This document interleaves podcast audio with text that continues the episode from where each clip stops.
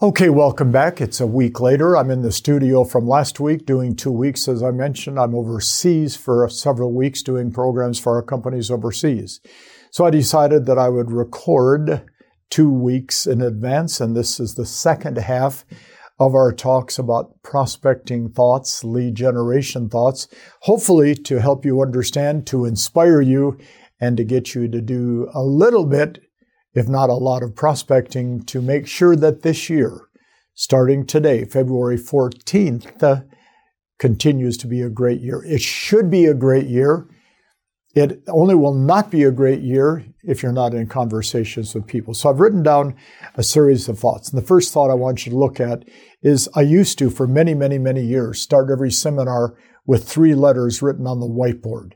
I'd write a capital P for prospect, a capital P for present, and a capital C for close. And then I would do a little survey of the audience. And some of you see me do this in the past.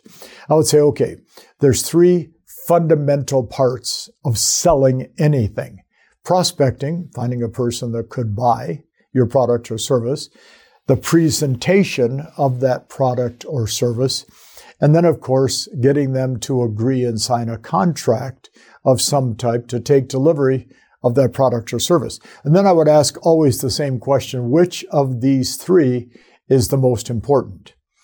And virtually 80% of every audience, and this went on for probably 10 or 12 years, daily doing seminars, 80% would say P for prospecting is the most important. To which I would say, okay, tell me why.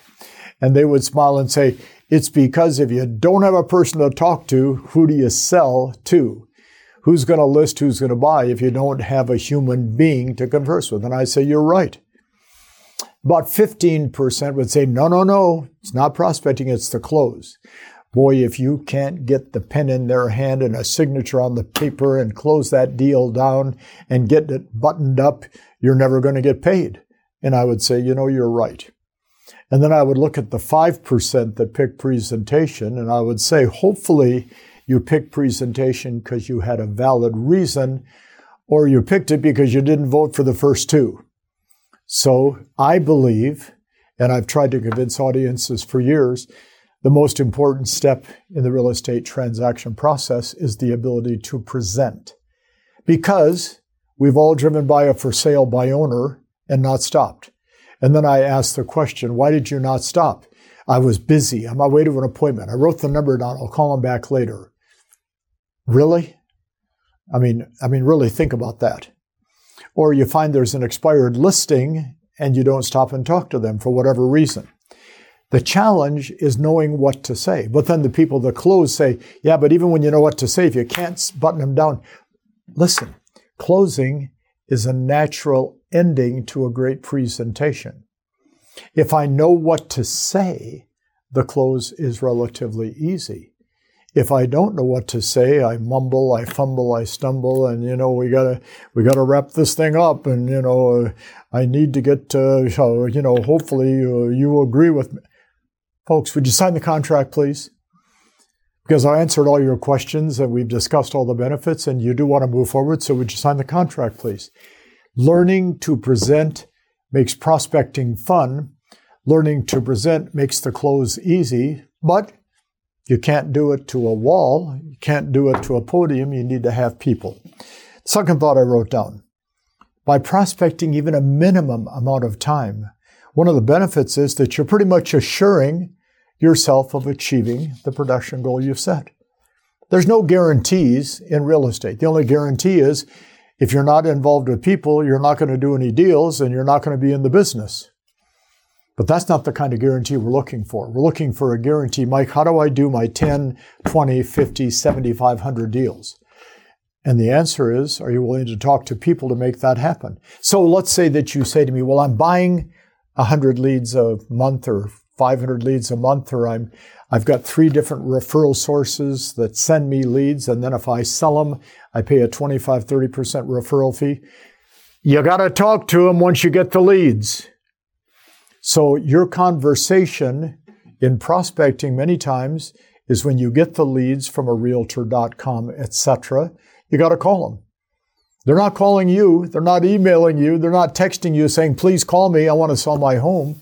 We have to call them. So we can't really get around the fact that if we want to achieve our goal, we have to interact and talk to people. Third, third benefit I wrote down. Prospecting is the path to building a sustainable business. Meaning, it doesn't matter what's going on in the economy, doesn't matter what's going on with the marketplace, doesn't matter how big or how small your market is. If you're talking to people, you're going to get your fair share of the market starting probably today if you start talking to people. I wrote down the fourth benefit. Prospecting gives you the confidence to do a deal at will. If you needed a commission check in 45 days, could you do something in the next three or four days to generate a commission check in 45 days? And the answer is yes. Just go out and spend the day in conversations with a smile on your face, dressed appropriately, and a simple script that you can download from MikeFerry.com.